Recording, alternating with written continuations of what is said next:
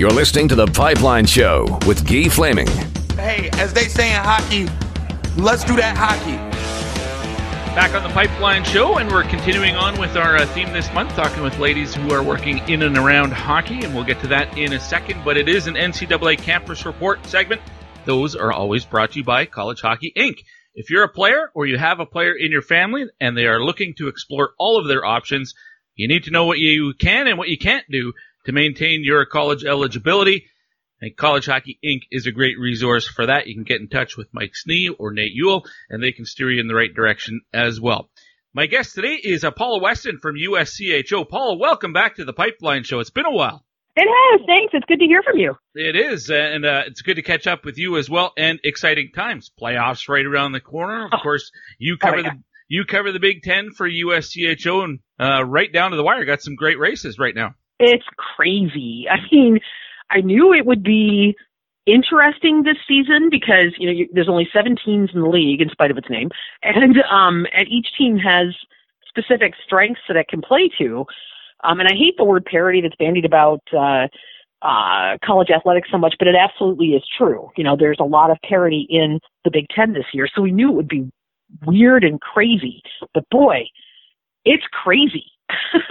well, final weekend uh, this weekend, right, of the regular season, and then we get into playoffs, and every team in the conference gets in, but the top team yep. gets that bye uh, through the first round. Right now, that's Penn State, but they're the only team not playing this weekend, so everybody else has a an opportunity to, to catch them. Well, Ohio State and the uh, Minnesota Golden Gophers can catch them.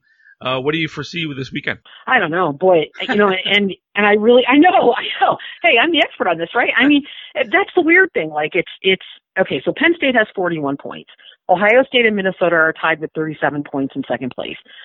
Each game is worth six points, so the weekend's worth, or, three points, so the weekend's worth six, right? So uh, Ohio State plays last place Wisconsin there is no easy anything in the Big Ten, so there's no guarantee that the Buckeyes will actually take those six points.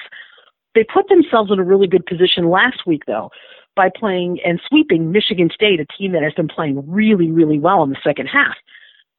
So that gives me some idea that maybe Ohio State is healthy, that they are focused, they have a very veteran team and so uh, and a team that's been to the Frozen Four, and so I think the juniors and seniors, and so uh, you know they've got a team that is focused and understands how to win and be successful, and that can be a big advantage in college hockey, obviously. So perhaps they're a team that can take advantage of this and get the five points that they need to overtake Penn State, right? Which would be you know uh, uh, a win and a and a tie with a, the extra point um, from the from either a shootout or from the three on three. So that's a possibility. And then you have Minnesota, that is young, was I think the second hottest team in the Big Ten until last weekend when they went to Penn State, and Penn State took five of six possible points from them. So Penn State's another veteran team, right? And so they also have incredible playoff experience, not Frozen Four experience, but playoff experience. And so they knew what was at stake and they did what they needed to do, stopping a really young team in its tracks. Um, that I, I don't know what that means for this weekend though, because you've got youthful enthusiasm and I think Minnesota is the fastest team that I've seen play this season. So you've got that going. Um, they could possibly get five points out of this weekend as well and surpass uh, Penn State. And if it winds up in a tie, if it's like a three-way tie between Penn State, Ohio State and Minnesota, which is a possibility, mm-hmm. um, then Penn State has a tiebreaker.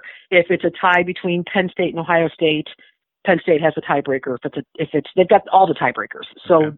that's you know that's that. So um, Minnesota or Ohio State would have to um, overtake them, and if Minnesota and Ohio State tie, Ohio State has the tiebreaker, the first tiebreaker. So um, it, it's it depends on what happens. Ohio State has really sort of struggled on and off with consistency this season. I know they've had some injuries, and that's been part of the problem. So they haven't had a full complement of players, and so uh, and they've also kind of struggled in goal in places that they didn't. You know, it's a place that they didn't think they were going to struggle for a little bit, and and I don't know if this means that they have come into their own at exactly the right time after what they did against a very good Michigan State team last weekend or not. And then Minnesota struggled and then came on in the second half with confidence. But after last weekend, I don't know how a young team is going to respond. And I know that this, that Guy Gadowsky is going to be watching every possible game that he can this weekend to see where Penn State winds up, right? Yeah. And they're also going to be looking back at the season and sort of regretting a few things. I mean, they had all season long, uh, Gadowsky talked about how the team was struggling with an identity crisis. You know, they averaged more than five goals or about five goals a game last season, and he prides himself on a really offensive team that's really fast up and down the ice, and and they they got shut out a few times this year, and that really I think threw them. And and they had several games where they scored tons of goals. They're still scoring over four goals a game, I think, um, or close to it. But uh, and a lot of players, a lot of coaches would love to have that problem, but uh, they really are. They really are struggling. And I know that if they don't capture the regular season title, they're going to look back in a couple of weekends and go, "Man, why couldn't we have done what we did against Minnesota that weekend?" Well, you know, I see Penn State scores more than anybody else in the conference, and by a Mhm. significant margin. But only Wisconsin has allowed more goals as well. So Penn Right, State's Penn right. State scoring five goals a game. It seems like, but they have to. Yeah, exactly. Well, and that's that's sort of been for as long as I've known Guy Gadowsky. That's sort of been his mo, like all the way back to when I knew him when I covered the CCHA and he was at Alaska Fairbanks. And he plays a very passionate. He wants his team to play a very passionate, up and down the ice, transitional, fast, offensive game. And and to have you know to be able to score just one more goal than you allow still gets you to win, right? Yeah. And so and that's and that's how he's always been. That's the style of hockey he plays, and it's really worked for him. But this season, when that offense has dropped off just a little bit, it's been enough for concern for him. So, yeah, they allow a lot of goals. They do, in spite of the fact that Peyton Jones is having a really good season. Doesn't surprise me when you say that about Guy Gadowsky. He's an Edmonton guy who Oh. grew up here in the '80s in the glory days of the Oilers, and that they were all Exactly. running gun. Um, You know, you you've got to look though. Look, go to if you haven't gone to Hockey DB and looked at his his or anywhere else online and looked at his player profile shot, uh-huh. and it's it's it's Gadowsky missing a front tooth. It's Yeah. the perfect Guy Gadowsky photo. Paula Weston from USCHO is my guest here on the Pipeline Show. We're looking at the Big Ten. Uh, now, a, a couple of players I wanted to ask about in particular, and uh, we'll start with uh, Cole Caufield in Wisconsin because there Mm. was so much attention uh, heaped on him early in the season. Yep. How would you describe his season? Because he's got 34 points in 32 games, 19 of which are goals. That's amazing. Yeah. But for me, Yeah. Oh, he's been really inconsistent though. There's long stretches where he, Yeah. there's no production. he's young. I mean, and I think the transition for him from from college or from uh, uh, the uh, developmental program to college was challenging for him. Um, he's also not getting a lot of support on that team from uh, a deep offense. I think that's been one of Wisconsin's problems. And so, uh, and I'm not faulting Wisconsin or the coaching staff for that. I just think that's kind of the way it's, it's worked this season. So, I mean, he's young, and, and I don't know the kid at all. So I don't know if he's believed his own hype. I've heard he's a nice kid. I don't know, right? I mean, he probably is, but I don't know, you know, what's in his head. I it looks to me like a very typical rookie season for a really talented young man in, at a college level. So, it, and I don't know too, then if that means that because he hasn't because he's shown some inconsistency that he's going to be told to stay put for another year, Hmm. you know, or or because Wisconsin isn't doing well, I don't know if he's going to be told, you know, leave. I don't know how that's going to work out for him.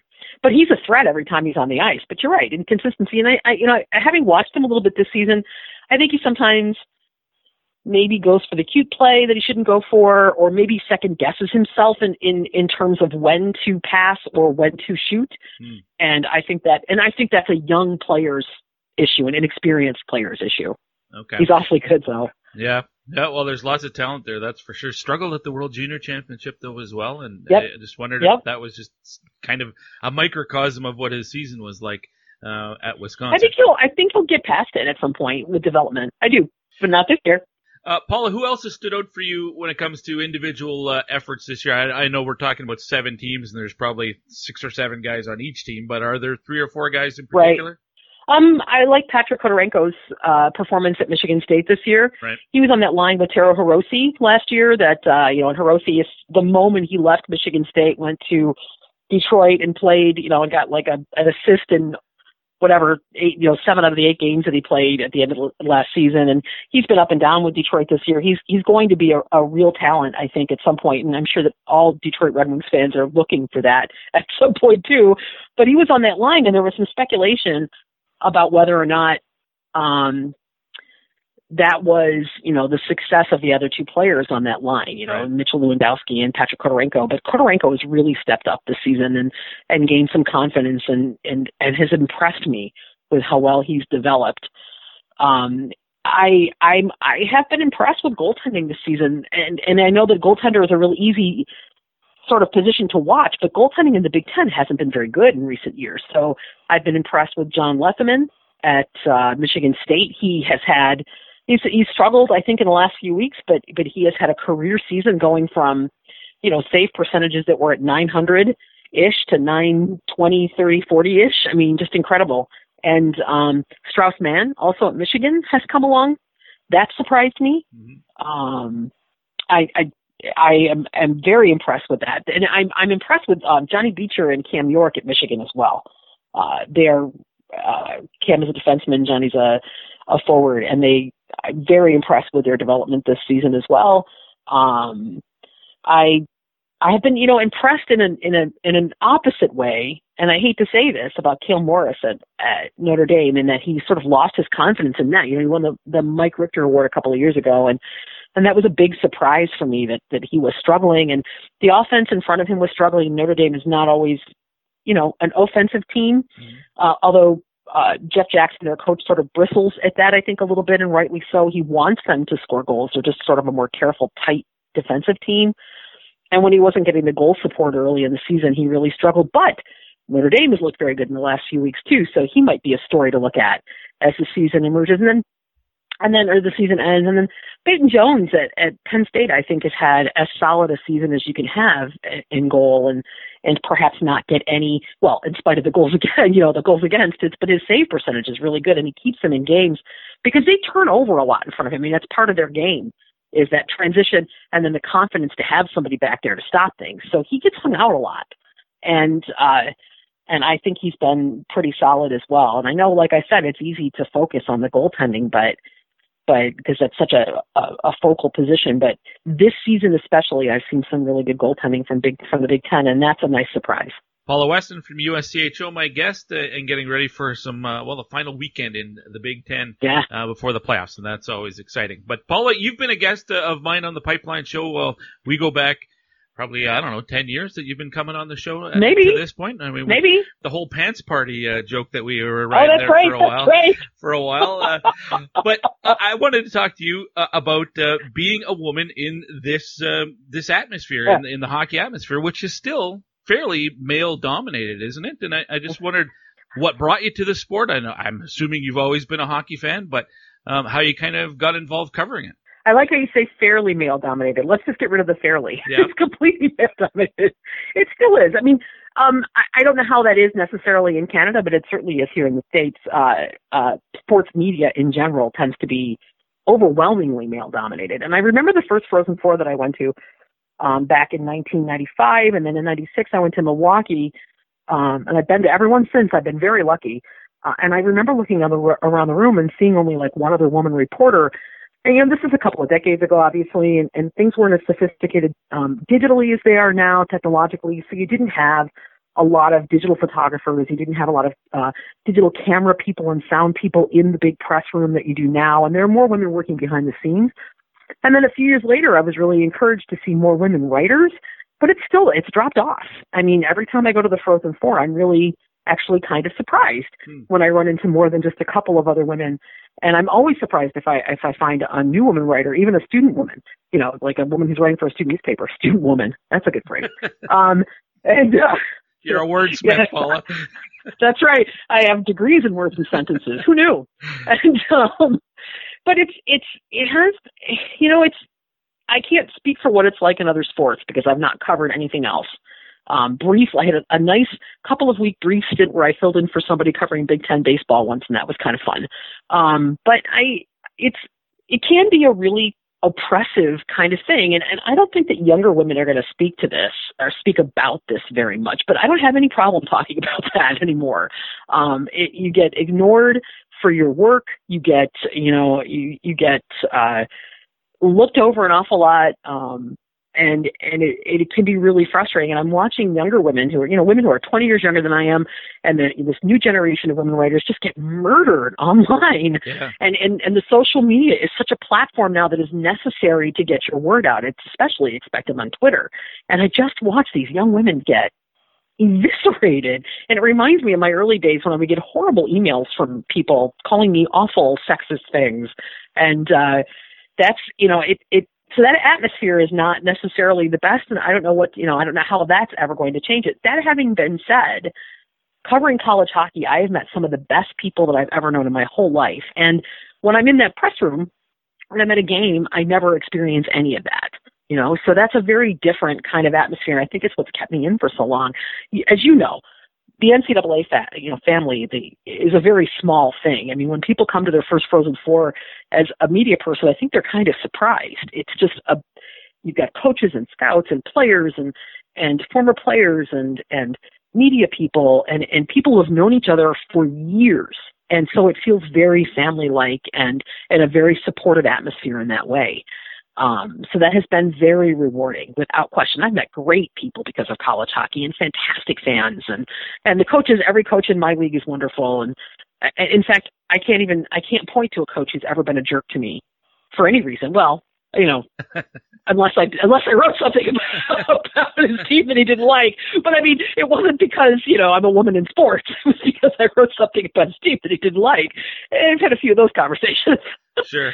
but you know, but it's and I got into it um to answer that part of the question. Um I've always been a hockey fan. My mom is a huge hockey fan and um she's from Eastern Pennsylvania and was a huge fan of the Hershey Bears back in the day and that's how she got into it and and um and then the Bruins, my dad's from from New England, so he was a huge Bruins fan and um I've always loved the sport and I had it's a very odd little story.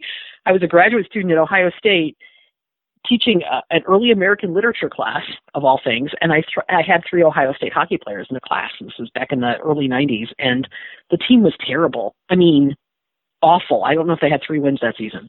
And the players were great. They were wonderful kids, and they were the, the entire class was a really supportive group of people. And you know, you had a young woman in class who was in theater, so like 20 people went to her play, and then and people started going to the hockey games, and and this one kid was unable, he was academically ineligible to play, and so a bunch of people started going to practice to support him, and and um, at the end of that season, the captain of the team gave me the name of an editor of a small newspaper in Michigan and said, "Here, I think you ought to write about this." Mm. And I contacted him and covered that first season, 94, 95, I think it was. I covered Ohio State, Bowling Green, and Miami um, for this tiny newspaper in Michigan. And then I got picked up by U.S. College Hockey Online the next year, and that's and I've been doing it ever since. And as you said, for the most part, your experiences with players and with coaches have been overwhelmingly yeah. positive. Oh yeah. So when Oh, yeah. when there's been negative stuff, it's from readership. Oh god, yeah. Oh god. Oh, wow. Come on, they're sports fans. Yeah. Come on. of course. I mean, I scream at the television sometimes when I don't like what somebody says. Right. Um, you add, you know, you got, you know, you you get this. There's this this cultural thing where people are, and again, I'm I'm speaking from an, an American point of view. That, that, that, that it's expected that men are supposed to be announcers, for example Mhm. you know that and so that the male voice is somehow the more authentic voice and that's not it's not a, an unusual thing i mean it permeates every bit of culture in the united states and so yeah of course i mean i write favorably about a team and uh in the early days anyway i would get horrible emails from people and you know i'd get trashed on message boards and things like that and and, and not unusual and, and of course if you're a woman you're picked apart for everything not only just how you write but but what you look like and and I mean I mean everything. There's just no the standards the double standards are incredible to me in media and and I I don't know. I just I it's just been a very interesting ride in that regard. I have like I said, I've really enjoyed it and I love connecting with an audience and I love the immediacy of the time in which I'm writing that this whole job came about, you know, when the internet was blooming Right. and USCHO. I'm so proud of being associated with USCHO. I mean, we were the first dot com that the NCAA gave press cred- credentials to, uh, the first dot com that didn't have a print affiliate because that was a big concern at the beginning. Sure. And um, you know, we've helped, I think we've helped shape, I know we've helped shape the discourse of college hockey and, and, and hockey in general and, and, and the way it's written about. And, and, and it sounds really silly and geeky, but the way things are formatted when you write about hockey, we've shaped that you know, and it sounds really, we notice things like that in the early, you know, going like, oh, everybody's using this abbreviation or doing this, or, and, and, and we had a big hand in that, and a big hand, I think, in popularizing college hockey, and, and I'm incredibly proud of it. Well, and you're one of the reasons that we uh, still like to talk about college hockey here on this show, and uh, you've helped educate me uh, about uh, college hockey, the ins and outs, and uh, I really appreciate you making the time this week and uh, every time that you've been on the show. And I look forward to talking to you again, Paula. Oh, I really appreciate that too. I love I love uh, talking to uh, all of my Canadian friends about college hockey as opposed to major juniors. But you know, that's a time. That's a story for another time. well, next time. All right. Thanks for this, Paula. Thanks a lot. I appreciate it. Paula Weston, so good. Such a great, great guest to have on the show. Always a wealth of information. She does a fantastic job, uh, and wonderful to, to, to catch up with her once again. She was one of the first college uh, hockey guests that we had uh, on the program, and the whole pants party thing. It was based off the uh, the clip that's seen in uh, Anchorman, where Brick Tamland, who is slow, asks uh, Veronica Corningstone, he would like to extend an invitation to the pants to the party, to the pants, to the party in the pants. Yeah, that's where that all came from. She rolled with it. It was an intro, part of an intro that we had coming back from break uh, back then, and uh, Paula just rolled with it, and it was funny. It was hilarious. We that was kind of a running gag uh, for a, a year or so that we had her on the show uh, way back then. Interesting times in the Big Ten. Lots to be decided uh, this weekend, and then the playoffs kicking off uh, right away. And it's really it it's a it's a pick'em almost to come out of that conference. So we'll see how it all plays out here over the next uh, week or two or three, uh, and then the national championship uh, starts gets going here. Well, I guess about a month from now. All right, up next on the Pipeline Show, we're going to have back-to-back 2020 draft spotlight segments. Uh, the first guy, I've been trying to get him for about a month. Finally, had to go through his agency to secure the player. Wasn't having a whole lot of success uh, with his club team, but Connor McLennan of the Winnipeg Ice also represented uh, Canada at the uh, Hlinka Gretzky Cup this past summer and at the U17s when he was that age. But he's been injured for a while. We'll get an update on that. We'll talk about his season in Winnipeg. That's all next with Connor McLennan of the Winnipeg Ice here on the Pipeline Show. Now near side white, far side Krebs, wrist shot, scores! Peyton Krebs, a wrist shot from the far side, and gets by Bailey Birkin. Hey, it's Peyton Krebs from the Kootenay Ice, and this is the Pipeline Show.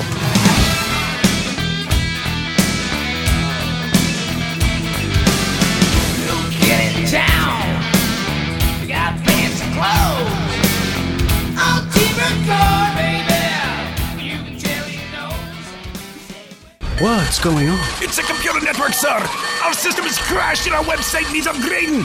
We can't take much more than this. Fascinating. Logic would dictate. We don't have time for your logic. What what should we do? I'm a doctor, not an IT expert. Call DLM. DLM Consulting does it all. Networking, video conferencing, website design, custom application development, and tech support. DLM Consulting. Reliable, affordable IT peace of mind. Online at dlm.ca or call Kevin at 960 7311.